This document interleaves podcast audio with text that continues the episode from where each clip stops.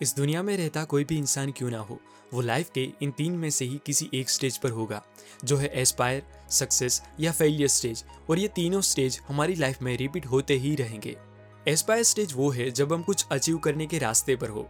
Success stage मतलब हमने जो चाहा था, वो अचीव कर लिया हो।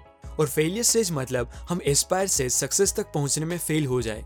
इन तीनों स्टेज पर एक चीज़ जो हर वक्त हमारे साथ मौजूद होती है, वो है हमारा ईगो और यही ईगो ही हमारा सबसे बड़ा दुश्मन होता है। जैसे गुस्सा और हँसी इंसान के चेहरे पर दिखता है, उसी तरह ईगो भी इंसान के बिहेवियर में दिख जाता है।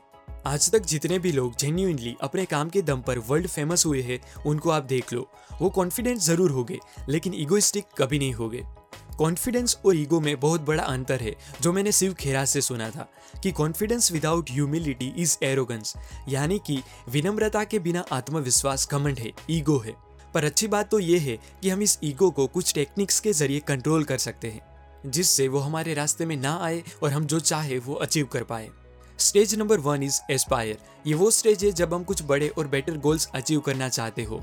जैसे कोई गवर्नमेंट एग्ज़ाम की प्रिपरेशन कर रहा होता है तो कोई अपने ऑडिशन के लिए क्लिप्स बना रहा होता है, या कोई जो अपना बिज़नेस प्लान तैयार कर रहा होता है। ये शुरुआती दौर ही सबसे मुश्किल होता है, क्योंकि कोई भी काम की शुरुआत में हम एक्साइटेड भी होते हैं और थोड़ा बहुत नर्वस भी। पर हम अपनी नर्वसनेस को छुपाने के लिए जो बड़ी बड़ी बातें करने लगते हैं, वो ही हमारा सबसे बड़ा वीक पॉइंट है। बड़ी बड़ी बातें करना बहुत ही आसान है, क्योंकि एक्चुअल वर्क की बजाय सिर्फ़ बातें करके हम बहुत ही कम एफर्ट से ही लोगों का अटेंशन और एप्रिसिएशन पा सकते हैं। पर रियल वर्क किए बिना सिर्फ़ बातें करके लोगों से तालियाँ और तारीफ़ सुनने की हमारी भूख ही एक्चुअल में हमारा ईगो है। बातें तो सब कर सकते हैं। इवन एक पागल भी किसी भी टॉपिक पर कई घंटों तक बातें कर सकता है। पर आज की दुनिया में जो रेयर है वो है साइलेंस ज़्यादा बोलने से और ज़्यादा सोचने से आपकी एनर्जी डिस्ट्रॉय होती है। और स्टार्टिंग में ही एनर्जी डिस्ट्रॉय हो जाने से आप वर्क स्टार्ट नहीं कर सकते। और वैसे भी, ज़्यादा सोचने से आपका ईगो एक इमेजिनरी ऑडियंस तैयार करता है।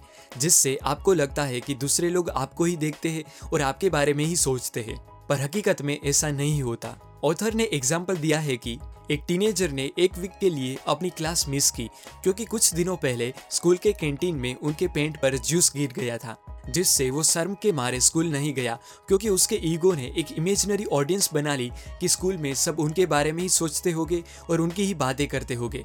लेकिन हकीकत तो ये थी कि स्कूल में दूसरे दिन किसी को वो इंसिडेंट याद भी नहीं था। इसीलिए याद रखिए कि आपको जितना लगता है, उतना लोग आपके बारे में नहीं सोचते। स्टोइसिज्म में एक वर्ड है यूथीमिया यानी कि एक्सटर्नल चीज़ों से डिस्ट्रेक्टेड हुए बिना अपने पाथ पर आगे बढ़ना। आज सोशल मीडिया एप्स और ब्रेकिंग न्यूज़ ने लोगों के अटेंशन स्पान और काम पर फोकस करने की एबिलिटी को डिस्ट्रॉय कर दिया है। फोर्ड कंपनी के फाउंडर हेनरी फोर्ड ने कहा था कि आपकी रेप्यूटेशन आपने जो किया है, उसके आधार पर बिल्ड होती है, ना कि आप जो करने वाले हो।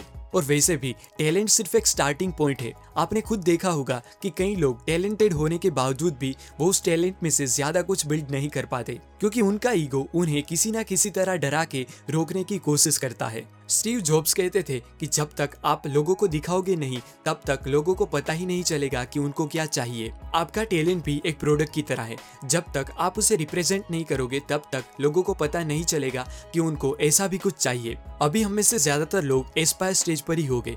तब हमारे ईगो को कंट्रोल में रखने के लिए जो मोस्ट इम्पोर्टेंट चीज़ है, वो है हमारे काम पर ध्यान देना और अपने वर्क को इम्प्रूव करना। बास्केटबॉल प्लेयर बिल ब्रैडली हर वक्त याद रखते थे कि जब आप प्रैक्टिस नहीं कर रहे होते तो कहीं ना कहीं कोई ना कोई ज़रूर प्रैक्टिस कर रहा होगा और जब आप उनसे मिलोगे तो वो जीत जाएगा। इसीलिए नो मैटर आप कितने भी टैलेंटेड क्यों ना हो, अगर आगे बढ़ना चाहते हो तो एस्पायर स्टेज पर ही अपने ईगो को इस दो तरीकों से कंट्रोल करना सीख लो।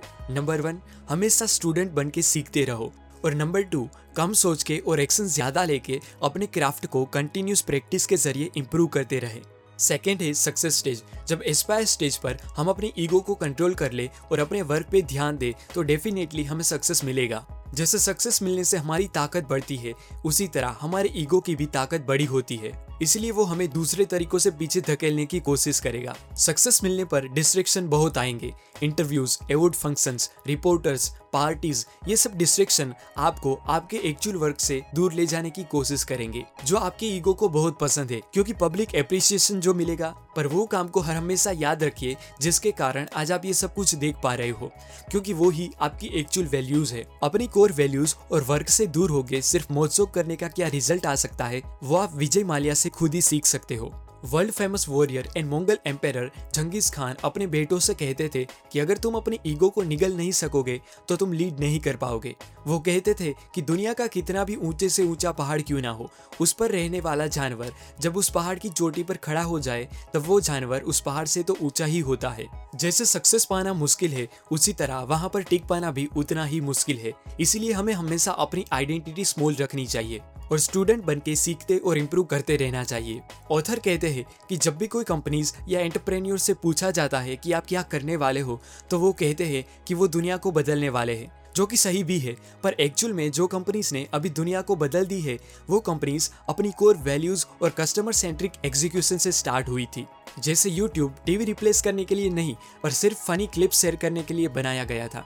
पर आज जो इसका ग्रोथ है, वो सिर्फ़ उनके विजन की वजह से नहीं पर अपनी आइडेंटिटी स्मॉल रख के और स्मॉल डिटेल इंप्रूवमेंट ने ही उन्हें आज number one video sharing company in the world बना दी है। नो no डाउट आप बड़ा सोचे, पर उसे पाने के लिए इतने स्मॉल और डिटेल स्टेप्स लेके एग्जीक्यूट करें कि वो आपका ड्रीम सिर्फ़ ड्रीम ना रहे और रियलिटी में कन्वर्ट हो जाए। अपनी आइडेंटिटी स्मॉल रखने का मतलब है अपने आप को बड़ा चढ़ा के रिप्रेजेंट ना करना। अगर आप कोई कंपनी में रिसेप्शनिस्ट हो तो कोई पूछे तो आप कोई कंपनी में एडमिनिस्ट्रेटिव सपोर्टिंग ऑफिसर हो, ऐसा कहने की बजाय सिर्फ़ रिसेप्शनिस्ट हो, ऐसा कहो, जिससे आप ग्राउंडेड और पोलाइट रह के दूसरों से सीख पाओगे और अपने वर्क को और इम्प्रूव कर पाओगे।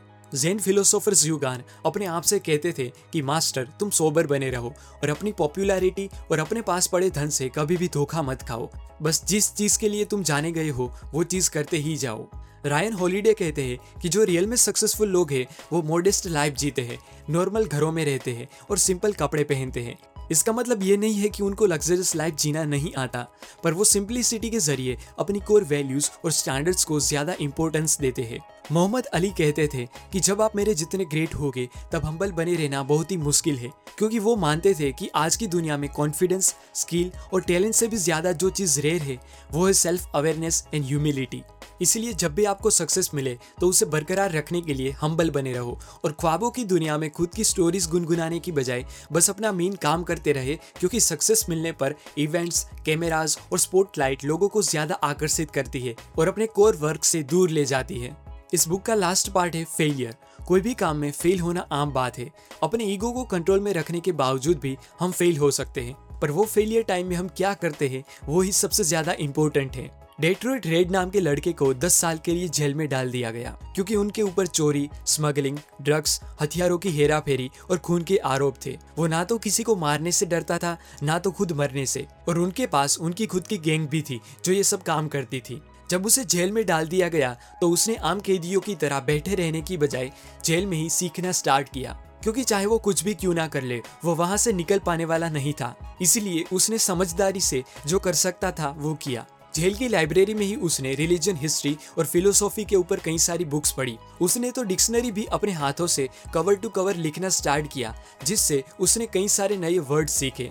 और जब तक वो जेल में रहा, तब तक उसने अपने फ्री टाइम में हमेशा रीडिंग के ज़रिए कुछ ना कुछ नया सीखा। इस टाइम को इफेक्टिवली यूज़ करने के कारण ही वो लड़का आगे जाके अमेरिकन मिनिस्टर और सोशल एक्टिविस्ट बना, जिन्हें लोग बाद में मालकम एक्स के नाम से जानने लगे, जो अमेरिका में कई सारे ह्यूमन राइट्स के लिए लड़े थे। दी 48 लॉज ऑफ़ पावर के ऑथर रॉबर्ट ग्रीनी इस घटना को अलाइव टाइम डेड टाइम कहते हैं, कि हमारे जीवन में दो ही तरीके का टाइम होता है अलाइव टाइम या डेड टाइम अलाइव टाइम मतलब जब आप सीखते हो या अपनी हर एक सेकेंड को अच्छे कामों में यूटिलाइज करते हो, और डेड टाइम वो है जब आप दूसरों को ब्लेम करते हो और कुछ किए बिना ही लक के भरोसे बैठे रहते हो। मालकम एक्स ने जेल में बिताई हर एक सेकेंड को बुक्स रीड करके अलाइव टाइम बना दी। जब रिपोर्टर्स उनकी कॉलेज के बारे में पूछते थे तो वो जेल को ही अपनी कॉलेज बताते थे, क्योंकि वहीं से उनका ट्रांसफॉर्मेशन हुआ था। इस तरह हमारे पास भी हर वक्त दो चॉइसेस होती है, कि हम कौन सा टाइम पसंद करना चाहते हैं अलाइव टाइम या डेड टाइम वेटिंग लाइन में सिर्फ़ खड़े रहना डेड टाइम है, पर ऑडियो बुक सुनना या कुछ कॉल्स कर लेना या नोट्स लिख लेना अलाइव टाइम है। जब आप बार बार फेल हो रहे हो तो अपने टाइम को अलाइव टाइम बनाओ और मेहनत करते ही रहो। आप ज़रूर सफल होगे। क्योंकि रायन होलीडे का मानना है कि कुछ खिलाड़ी ऐसे भी होते हैं, जो अपना बेस्ट परफॉर्मेंस देने के बाद भी लोगों की तालियाँ सुनने नहीं रुकते। क्योंकि वो जानते हैं कि ये तालियाँ स्टेडियम के बीच खेलने से नहीं, पर जब सब मज़े कर रहे थे, तब लोगों के अप्रिसिएशन की परवाह किए बिना ही अकेले की हुई प्रैक्टिस से आई है। रायन होलीडे ट्रेनिंग को स्वीपिंग से रिलेट करते हैं। कि सिर्फ़ एक बार ही फ्लोर स्वीप करने से फ्लोर हमेशा के लिए क्लीन नहीं रहता। उस पर हर रोज डर्ट आएँगी ही। इसीलिए हमें उसे क्लीन रखने के लिए हर रोज सफ़ाई करनी पड़ेगी। और वही चीज़ आपके टैलेंट के साथ भी है कि सिर्फ़ एक बार प्रैक्टिस करने से कुछ नहीं होने वाला। उस टैलेंट को चमकाने के लिए आपको हर रोज उस पर एक स्वीपर की तरह सफ़ाई करनी पड़ेगी। प्रैक्टिस के ज़रिए अपने टैलेंट को चमकाना पड़ेगा, नहीं तो उस पर जंग लग जाएगा। ईगो इज़ दी एनिमी, काफ़ी अच्छी बुक है। जो एक लीडर एथलीट एंटरप्रेन्योर डिज़ाइनर और हर वो एक क्रिएटिव पर्सन को रीड करनी चाहिए, जो इस ट्वेंटी फ़र्स्ट सेंचुरी में दूसरों से अलग बन के आगे बढ़ना चाहते हो।